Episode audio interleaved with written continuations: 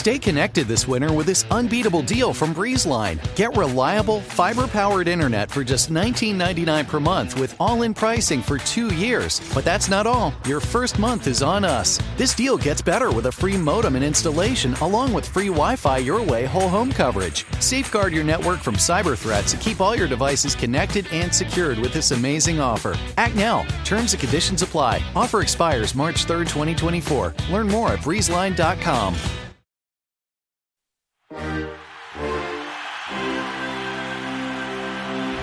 Hey everybody, I'm Rachel Bonetta. And I'm Rechna Fruchbaum. And this is Hall of Shame. Hi Rachel. Hey girl, hey. I'm sitting in a house with no air conditioning and my boobs are sweating. Oh, you know what? I love that you're already singing because I was going to ask you today. Oh. About the Canadian national anthem. What is it? And do you want to sing a little for us? I will sing a little. I've heard that it is one of the better national anthems. Oh. I, of course, am a little biased here. Sure. But it goes something like, "Oh, Canada, our home and native land." Something, very familiar. Something. I'm remembering. Thank you. Well, you're welcome. I ask because I think just like here in the States, Canada tends to play its national anthem before sporting events. Okay, but can I ask you a quick question? Yeah. We also played it like in the morning at school. Sure. Like, we played it a ton. Does America do that as well? They do. Okay. But specific to our podcast, I've been thinking a lot about the tradition of playing the anthem before sporting events for obvious reasons. I think a lot of people have lately. Yeah. And so I today want to talk about it a little. I want to talk about the history and then cap it off by doing our very first Hall of Shame top 5, which will be the top 5 most memorable performances of the Star-Spangled Banner at a sporting event. I am so excited. A couple already come to mind. Some good, some very bad. Let's see if I get them. Okay. This is great. I love doing a top 5. We've been talking about doing this for a while in a bunch of different ways. This is great.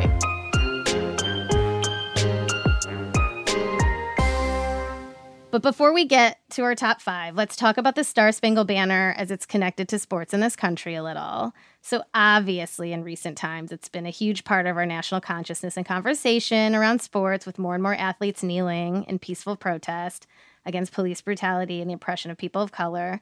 Colin Kaepernick started it.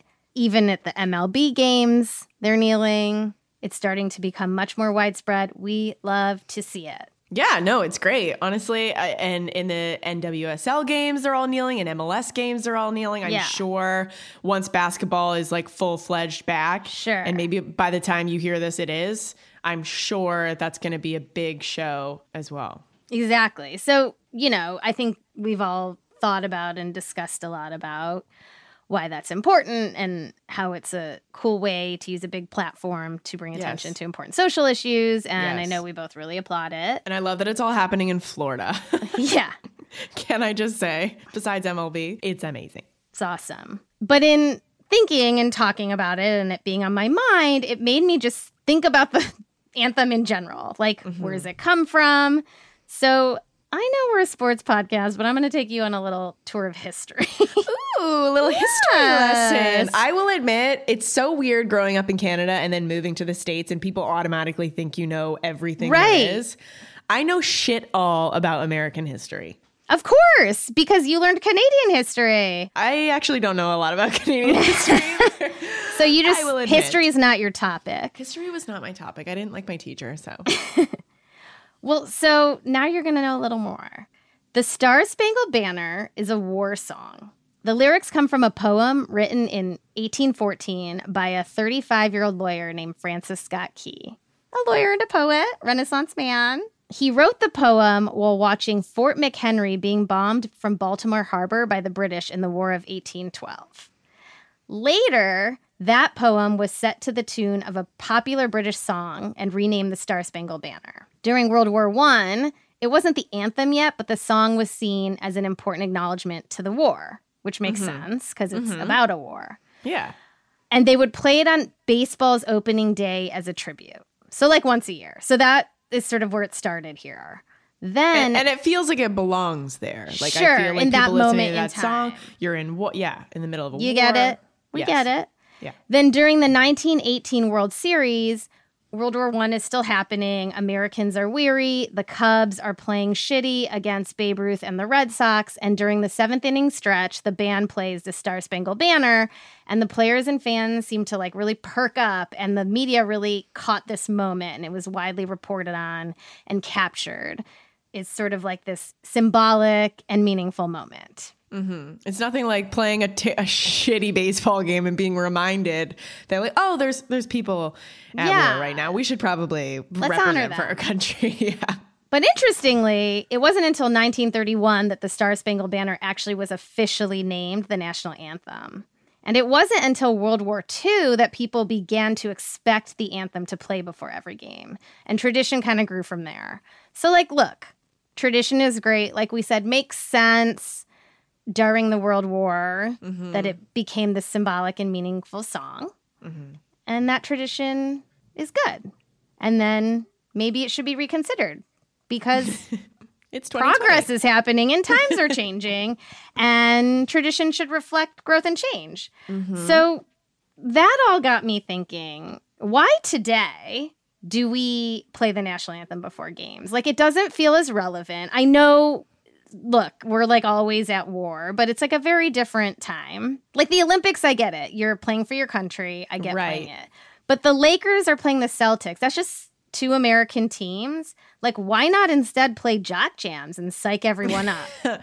I am extremely here for this. Yeah. We need to log on to change.org and start a petition. I will be the first one to sign. Love it. And it's not, it's like, to me, I was like, okay, I get it. Like, there's a tradition in Boston where they play Sweet Caroline during the seventh inning stretch. And that makes sense. And it's like fun. And it's those are very spirited. Fun. Mm-hmm. Or like, Take Me Out to the Ball Game literally is about baseball. I get it.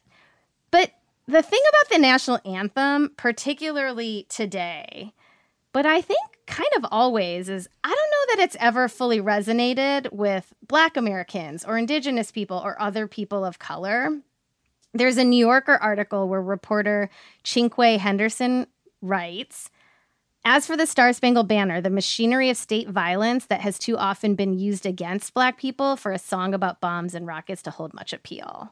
Ooh. So like, now that we have all the context we have, it's feeling less and less like that's the thing we need to be playing right now. Maybe. I mean, there's tons of times where I listen to music and I'm not even paying attention to the lyrics. And I feel like if there is a point in time that we are paying more attention, it's right now. And I'm about to go look up "Oh Canada" lyrics because there might be some shady shit in there as well. I've just been singing it for so long that it's like you're numb to what you're saying. You know what I mean? It's like you're a robot. I totally agree. And listen, I'm thinking about it. I just I was listening to the lyrics, the rockets' red glare, the bombs bursting in air. And I feel like unless we're talking about a Disney World fireworks show, I'm not sure that's the most relevant or resonant thing today. And anthem-wise for me, I'm going to be honest, because you started singing "Oh Canada" and I was like, oh, well, it's a song about how Canada's beautiful. The Star-Spangled Banner is about bombs. Here's some more inspiring, meaningful, and just straight up better choices, in my humble opinion. My country, 'tis of thee. America, the beautiful. This land is your land. If you want to get more modern, Party in the USA by Miley Cyrus. All to me in this moment, better choices. That's all I'm saying. All that to say, I gotta be honest, I have this totally Pavlovian reaction when I hear the Star-Spangled Banner. I'm with you. It's not necessarily even because I love the song so much, but for better or worse, it's just so linked in my brain to those exciting moments before a big game. Oh, dude, the first thing that comes to mind is just watching the Raptors play last year and they would play "Oh Canada" and I would just cry. Totally. Because it's it's just, even though you're not paying attention to the lyrics and we've understood that they're old school lyrics, that song just like makes me feel like it represents my country and my pride. And that's what gets me emotional. It's not what I am singing, but it would make more sense that the lyrics represent this time and myself in a better way. It's interesting. I mean, listen, those couple minutes when you pause and you hear that song, and it's so linked in your brain. It's like everything's quiet except the song right before like this important athletic moment. Mm-hmm. I get the chills. So I am not discounting that in any way. World Cup national anthems, when all these like men and women are sitting on the sideline like sobbing. Yeah. It's incredible. Beautiful. Yeah. So look, what we're saying here is with all things, it's complicated and nuanced. On one hand, because it's been in my consciousness so much, it got me thinking and I looked into it and it's really interesting. On the other hand, just like completely emotionally, I'm very connected to it, you know? And that got me thinking about the performance I knew would be my number one on this countdown, because it was also complicated and nuanced and reflected some of the stuff we've been talking about. So on that note, I don't want to get ahead of ourselves. We got to take a break. Yeah, I was going to say, are we starting at number one? Girl, no. And we're not even starting period because we got to go take a break for a minute. Right.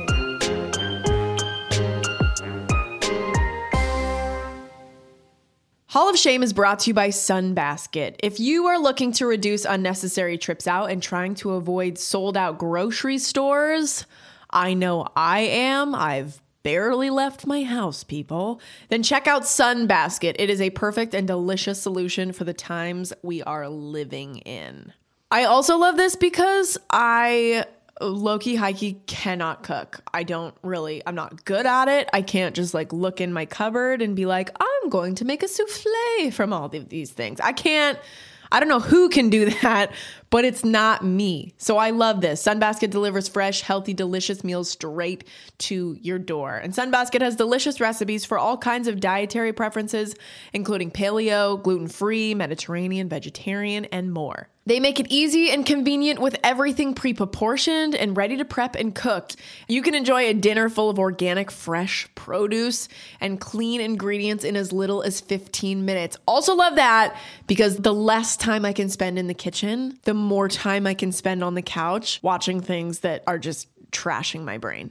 No matter how much experience you have in the kitchen, this is so good for you. Each week, Sunbasket offers a wide range of meals to choose from, so you can try mouth-watering dishes such as hoisin steak strip lettuce cups with pickled daikon and carrots, roasted salmon with miso-glazed eggplant, black bean tostadas Diablo with cabbage slaw and guacamole. You can order from any meals across their menu, skip a week whenever you need to, or even double up on your favorites. It's simple and easy with no gotchas. Right now, Sunbasket is offering $35 off your order when you go right now to sunbasket.com/shame and enter promo code shame at checkout. That's sunbasket.com/shame and enter promo code shame at checkout for $35 off your order. Sunbasket.com/shame and enter promo code shame. Hall of Shame is brought to you by Beekeepers Naturals. Beekeepers is on a mission to reinvent your medicine cabinet with clean remedies that actually work.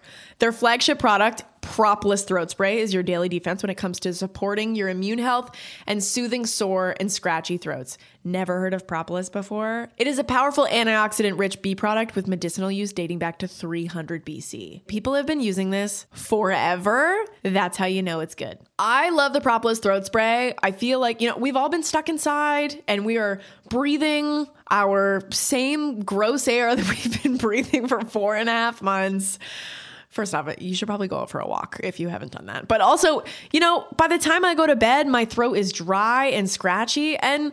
the times we're living in, I'm low-key having a panic attack as I lay my sweet head down for rest. I need this Propolis Throat Spray. It has been working wonders for me. I use it almost every single night before I go to bed. I love it.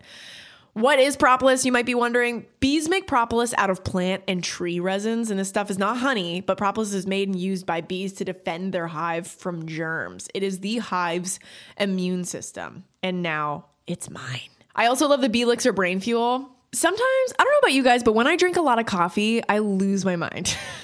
I'm jittery. I'm anxious. Things just get way too intense for me. So I've started taking the Belix or Brain Fuel shot. You take a shot first thing in the morning or before an important Zoom, and you beat brain fog. You find your flow. You're on your A game, and it's without caffeine or sugar. I think we could all use more daily defense right now, and Propolis Throat Spray is a game changer. It's time to give your medicine cabinet an upgrade with Beekeepers Naturals. To save 15% on your first order, go to beekeepersnaturals.com/shame. That's BEEKEEPERSNATURALS.com/shame to get 15% off. Meet your new medicine cabinet with Beekeepers Naturals. Hall of Shame is brought to you by Molson Coors Miller. Miller High Life is an unpretentious quality, capital Q beer with refreshing champagne like tiny bubbles in an iconic glass bottle.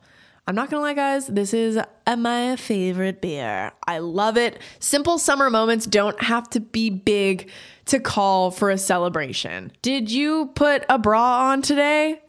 Good for you. Have a Miller High Life. Did you, I don't know, brush your teeth this morning?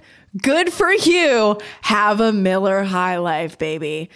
Miller High Life is the champagne of beers, a quality beer within everyone's reach, created to bring pride to the simple things in life. An iconic brand you can be proud to hold. Miller High Life has been faithfully brewed the same way since its start on New Year's Eve in 1903. Raise a can to celebrate summer's simple moments with Miller High Life. This summer, Miller High Life will release limited edition champagne cans to celebrate summer's special simple moments. In stores now, available for a limited time only. Miller High Life, the champagne of beers, a quality beer within everyone's reach. Celebrate responsibly. Miller Brewing Company, Milwaukee, Wisconsin.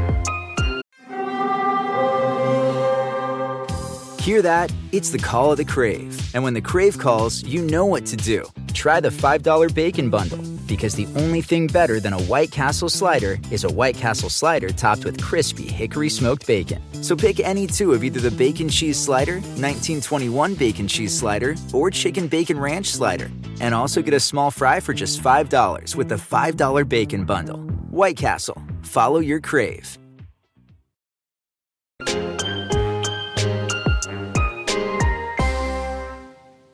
All right, so we're back doing our first ever Hall of Shame countdown of our top 5 most memorable performances of the Star-Spangled Banner during a sporting event. I think, as we've discussed, the anthem carries a lot of weight with it, and people attach a lot to it, and they take it really seriously, and there's a lot of pressure on these artists to deliver. Oh my God. Can we just talk about that for a second? I would fully crap my pants if I had to sing the national anthem. There is so, people are just waiting for you to screw it up. They're chomping at the bit for it. Yeah. Totally. That's a great way into our number 5. Okay. Christina Aguilera. So it's Super Bowl 45, February 6, 2011, at Cowboy Stadium in Arlington, Texas. America on America on America. Oh, yeah. That is probably the most American place that you can go. Christina Aguilera is going to perform. We are excited. This girl can belt. Oh, yeah. So she starts, and it's real good, because she's real good. Just straight up a well-done version of the anthem. Oh, say, can you see by the dawn's early light what so proudly we hailed at the twilight's? And then she's on Whose Broad Stripes and Bright Stars Through the Perilous Fight. But then she forgets. Or The Ramparts We Watch Were So Gallantly Streaming, and instead repeats the line, what so proudly we watched at the twilight's last gleaming.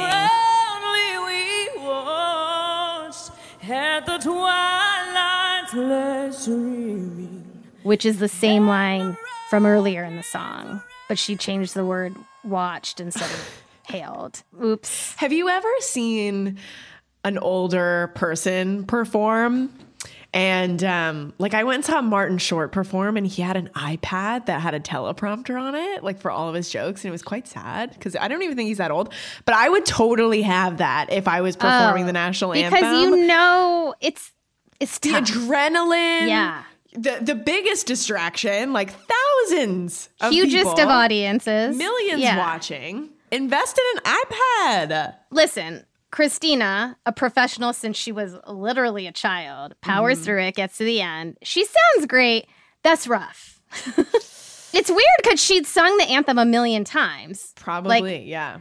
She was apparently devastated and explained that, quote, I got so caught up in the moment of the song that I lost my place. I can only hope that everyone could feel my love for this country and that the true spirit of its anthem still came through. I love that there was probably so many people that just dragged her after. Like, you don't love your country, obviously. You don't love your country. Let me tell you, because my take is like, it happens. We get nerves. She sounded fantastic. How deeply fucking weird is it that her patriotism would be in question because she messed up some lyrics? And yet, you are correct, Rachel. Here are some reactions. Direct quotes. That was the biggest performance of her career, and she blew it. To mess up lyrics was a disaster. Another person described that a hush fell over the stadium, and everybody looked at each other in disbelief. This is very dramatic. I mean, there are worse things. Here are some tweets. Christina Aguilera, if you're going to sing the national anthem before the biggest TV event ever, learn the words. Yes, all of them. So petty. Here's another. Yes, all of them. Hey, Christina Aguilera, little less time on the 12 quarts of lipstick and 90s business suit and more time learning the national anthem. Oh, my goodness. You know what? If the world was a good place, all of those people would have to be put in her position and given it a shot. Yeah. Love to see you try. Sit there and hush when they make the errors that they correct. When they just like completely pee themselves. Because they're so nervous that they can't even get to the song. I don't think I literally would be able to speak if I was in front of that many people. Here's a really rough one.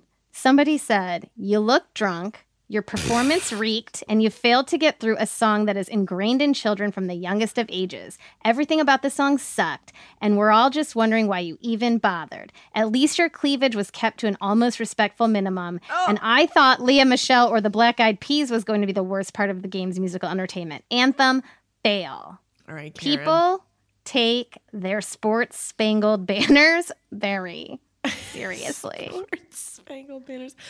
Also, can we talk about that halftime show, Lea Michele and the Black Eyed Peas? Okay. Ugh. Speaking of the Black Eyed Peas, number 4. Oh, this is going to be my favorite one. I know what this is. Fergie. So... it's the 2018 NBA All-Star Game, and Fergie steps onto the court. She's, like, wearing this, like, little black dress, LBD. Yep.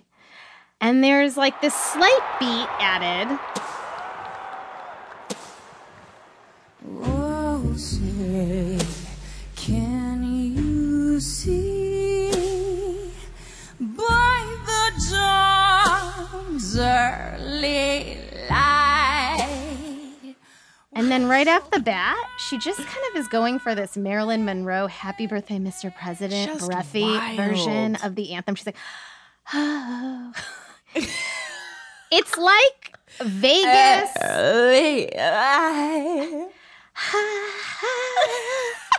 It's rough. I was just looking up the Christina Aguilera one, and somebody commented, this sounds awesome after hearing Fergie's rendition. Look, Fergie's trying something new. Appreciate it. She's taking some chances. It's not working.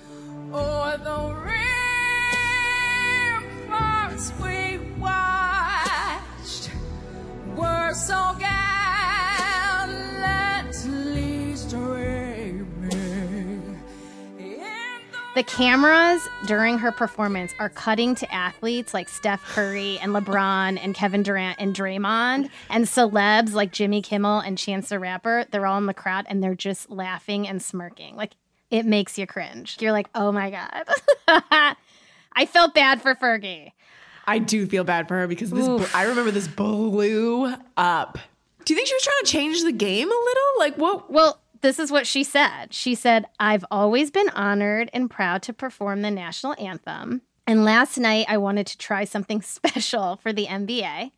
I'm a risk taker artistically, but clearly this rendition didn't strike the intended tone. I love this country and honestly tried my best. Yeah, it did not strike the intended tone. She's correct. It was later named the sexy anthem. Ugh. You don't want that. The anthem doesn't need to be, should never be sexy. Do you think that an anthem could potentially break somebody's career? Yes, especially someone like just on the cusp, you know, someone who's not established. But even like Fergie was dragged after this through the mud. And like, I don't know what she's done since. Yeah, I mean, I think it impacted her a lot. You know, she's logging on to Twitter after that and she's seeing all of this stuff and she's seeing like the remixes and I hope she's not logging onto Twitter. That would like damage. I hope so. But like that would make you not want to make music for probably a good amount of time. Yeah. You're like, well, yeah, it makes you like question your instincts. I'm going to take a hiatus. Yeah. I mean, look, the national anthem at sporting events is just super loaded. It's nuts. Here is a quote from Jimmy Kimmel. He says, I just want to say the reason I was smiling is because I love the national anthem so much. Here's the thing about taking risks when it comes to the national anthem. Don't. Just don't. Don't take risks when you're doing brain surgery. Don't take risks driving a school bus or singing the national anthem. Just regular is fine. Yeah, just do it. Just regular is fine. So everybody's always got a take. So if you think that was bad, imagine the reaction to number 3. Roseanne Barr. Oh. So long before all that's happened in her life since, with all her racist comments. Yeah. Back on July 25th, 1990, at a Padres baseball game at San Diego's Jack Murphy Stadium, Roseanne was scheduled to sing the anthem. Not a singer. So why, you ask, was she scheduled to do it? Well, on June 15th of that year, Hollywood producer Tom Werner had taken ownership of the Padres, and the show Roseanne belonged to his company, and he was like trying to bridge the gap between the owner's box and the fans, bringing his two worlds together. But in this case, the bridge collapsed. Wow. So Roseanne, first of all, just sounded like hot garbage.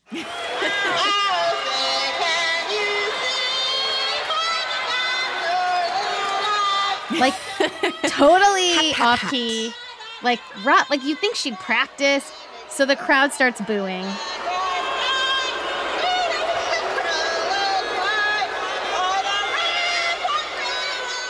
I'm sorry, I not for one second think that Roseanne would have practiced for the national anthem. There. But, like, they're so strict about it that, you know, whatever. But the crowd starts booing, because as we've seen, they're extra hard on you if you're singing the national anthem. They're booing. And so then she responds by grabbing her crotch and spitting on the field. Classic. Oh. What? So yeah, I don't even know if we need to say anything else. Just a what? Yeah. So like at least in the two performances earlier, they both are like singers who have decent voices. This was just a total shit show. And there was a lot of public criticism. And also, this is 1990. So, like, you know, like a screaming toddler might sound better than her. Yeah. Bad. Rough. Players and fans were furious. President George H.W. Bush called it disgraceful. Conservative George Will called her a slob. And Keith Olbermann, then a local reporter, offered an on-air editorial complete with shitty fat jokes, which I'm not into. Yeah, no, that's fine. Barr eventually issued a public apology. But even though she faced backlash, her sitcom series Roseanne aired for 7 more seasons. I feel like only a white woman could do all that, get away with it, and then ever have a career again, to your earlier point. It's astonishing. How many women have grabbed their vaginas on camera? Meanwhile, Colin Kaepernick respectfully kneels in protest of racial injustice and police violence, and he has continues to be unsigned. This world sucks. This world, so you know, America. You want to move to Mars? I don't have any interest in that. Dying to. Yeah. Love that idea. But you know what? Here's the deal. So not all the memorable performances involve mistakes. Our final 2, in fact, are close to perfect. Oh. Number 2, Whitney. So it's the 1991 Super Bowl. The New York Giants are playing the Buffalo Bills in a big matchup of teams from New York. 10 days earlier, the U.S. had entered into the Gulf War, and 27-year-old music superstar Whitney Houston gets up to sing. And girl, I'm sure you've seen this. She just straight up crushes it.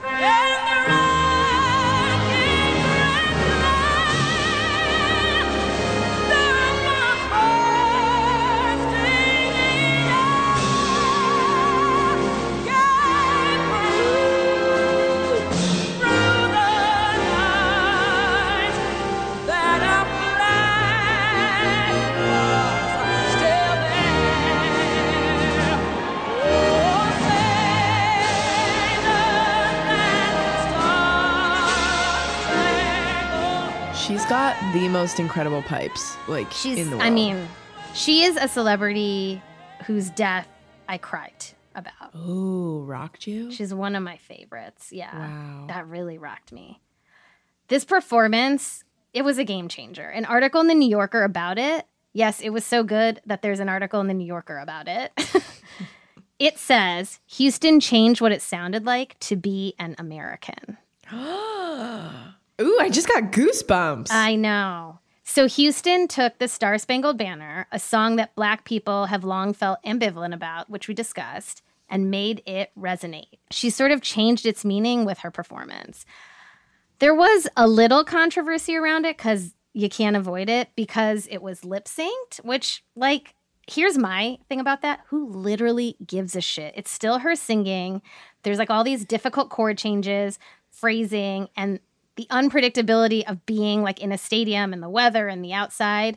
It's completely standard practice for singers to lip sync at the Super Bowl. Also, I would rather my, national anthem, Super Bowl performance, like, I just want to be entertained, whether that's like you lip syncing or giving it your all. Agreed. I just want you to crush it. I just want you to succeed. Agreed. So when she was recording, she was busy doing a little screen test for a film with Kevin Costner. Maybe you remember it, The Bodyguard. Wildly successful in large part due to another song, an already amazing one, written by the legend Dolly Parton, that Whitney took and crushed. So, this girl. Anyway, when her longtime bandleader and arranger, Ricky Minor, was creating the track for Whitney for the Super Bowl, she told him she wanted to slow it down, but she was so busy in the movie that she just listened to it for the first time the day she recorded it, just once, and then sang it perfectly in one take. So truly, who gives a shit whether it was lip-synced? Yeah, now that I know that. Also, I love that she's wearing, like, athleisure for this performance. She, like, started that. You know what I mean? Is Whitney Houston the queen of athleisure? Man, she's the queen of a lot of things. So yeah, let's give her that. Let's add it to the list, right? Okay. So like that moment when she's approaching the high note on the word free, she slows for suspense and for air, and then she like belts it out. So apparently a singer would normally hold for just about one count, but Houston held it for three before dragging it out two more notes.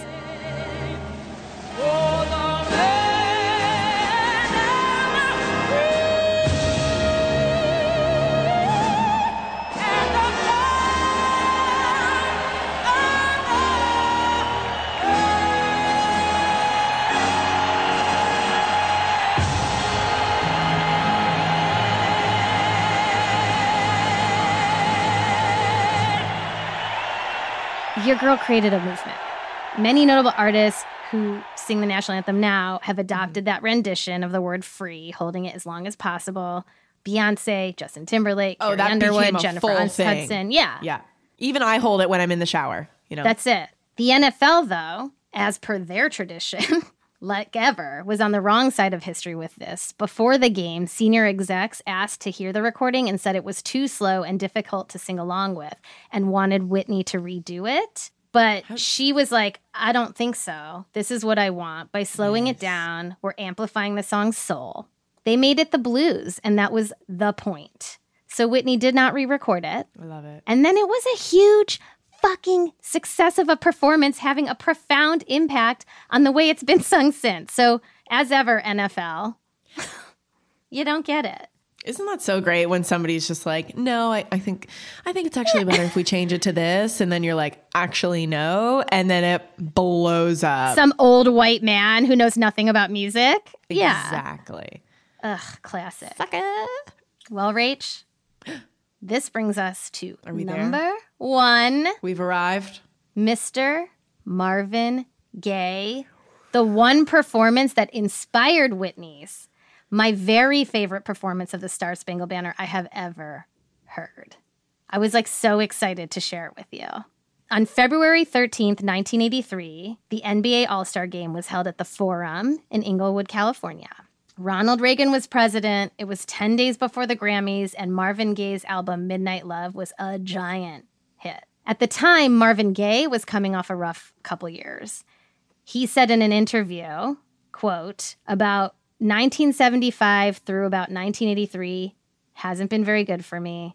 The last 7 years of my life haven't exactly been ecstatic. I've been happy, but most of the time pretty depressed. Oh. So this time of emotional tumult is when he wrote the songs from Midnight Love that touched the lives of many of the players at the game that day. 12-time All-Star point guard Isaiah Thomas says his music was our music. He really hit how we were feeling, in poverty and our desperate cry for just recognition and understanding. And Kareem Abdul-Jabbar, the NBA's all-time leading scorer, said, Marvin Gaye was absolutely on the forefront of artists tackling social issues. He was an important guy artistically at the time. He talked about issues that resonated in the Black community in a very meaningful way. So, look, Marvin Gaye was just such an important figure to so many of these players. But not everyone was feeling it. Old white men. Here we go again. Here we go. Always on brand. So as Gaye takes the court, Larry O'Brien, then the NBA commissioner, was really nervous. His first choice had been the less controversial Lionel Richie. Larry was an old school guy, by the book. He told colleagues to, quote, make sure we don't have anything that's going to cause a scene. I mean, meanwhile, just so we're clear, like they're telling Whitney not to slow it down, and they're worried about Marvin Gaye, but Roseanne Barr, like we're not even gonna see what she's up to before she sings. Larry O.B. needs to be a little bit more like Fergie and take some risks, baby boy. Take some risks, my man. So in Larry's defense, prior to the game, Marvin Gaye was nowhere to be found. Okay. Off to a good start. He arrived only moments before showtime. One rumor says the singer was intentionally late to avoid tension with Lakers personnel, who had believed his rendition the day before was too long at rehearsal. So he just like, didn't want to deal. Honestly, I would have done the same. Get it. Totally get it. I agree. So just a lot going on leading up to this moment. You know, just a lot happening like for people and humans. And then, you know, literally in the stadium. And then the music starts. Can you see? The Lakers public announcer panicked because the opening instrumental sounded like Marvin Gaye's song Sexual Healing, and he thought he was playing the wrong track.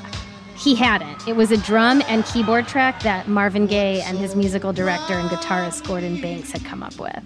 We hail at the twilight's last gleam.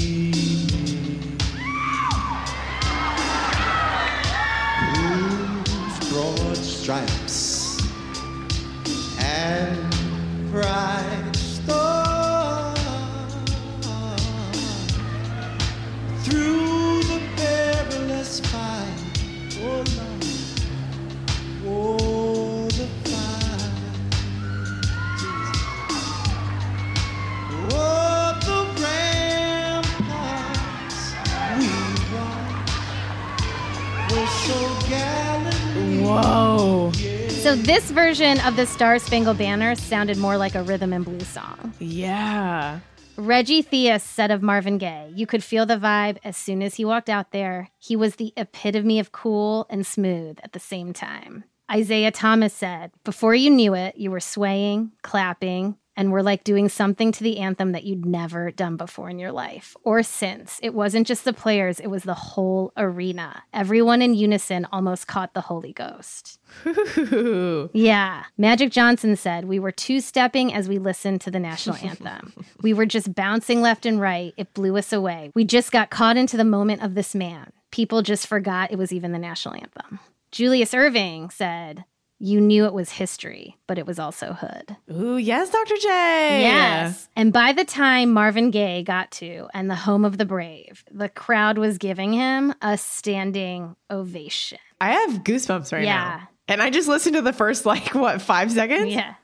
So later in 1983, Gaye offered his take on it all. He said his depression stemmed from a deep empathy for humanity, and all he wanted was for people to listen to him. And that's what happened at the forum that day. He just wanted to heal everybody. As Justin Tinsley wrote for The Undefeated in a far more beautiful way than I could, quote, "For that moment, the anthem wasn't about the stars, the stripes, or whatever its original intentions were. Gaye made it about love, inclusion, and triumph." Wow. So good. And the rocket's red glare, the bombs bursting in air, Gaye flew through the night that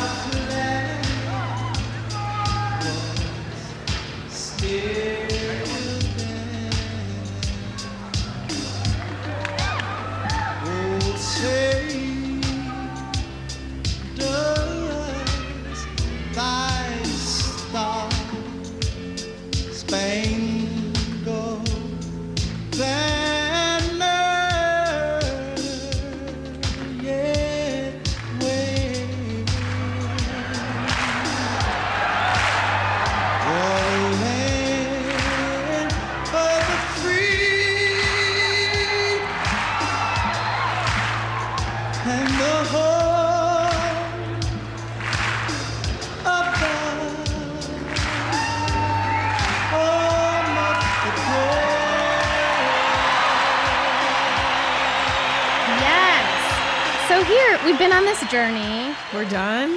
Yes. I'm just going to go rock out to that all day. I know. You will listen to it 100 times. My takeaway here is, look, the national anthem isn't really about the song. You know, it's about that moment. And don't get me wrong, I still think there are maybe better choices, but I'm struck by the power that individuals have to transform and influence the song, and therefore people buy the song, whether it's Fergie fucking it up or Marvin Gaye using it to be subversive and transformative. It's very impactful.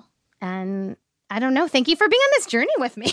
I think it's the moment that's impactful. It's what it stands for. It's not the song. So it wouldn't be that big of a deal if we changed up a song to represent us in 2020 or moving forward. Fair. I agree. I think let's enjoy these moments that this anthem has given us. And let's think about maybe, Party in the USA. Yeah. I'm with you. In conclusion, we're starting a petition to change the national anthem to Party in the USA. Change.org/Party in the USA. Go there now. Sign our petition. Miley, call us. We should actually do this. So stupid. Thank you so much, Rachel, for listening to me. Just pontificate. That was a great episode, Rechna. Well done. I had a lot of fun. That was so good. Thank you guys for listening. We're going to be back next week with another story. I love doing top fives. We're definitely going to do this again. This was so fun. Let us know if you guys have any ideas of your own. All right. We'll see you guys next week. See you next week. Bye. Bye.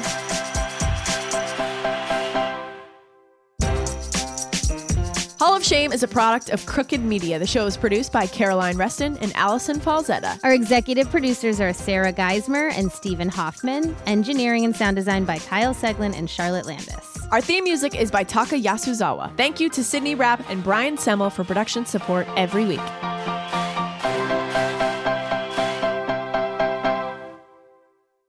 Go spread the word. When you get a fresh, hot McCrispy from McDonald's and you can feel the heat coming through the bag, don't try to wait till you get home. Always respect hot chicken. The McCrispy, only at McDonald's. Ba-da-ba-ba-ba.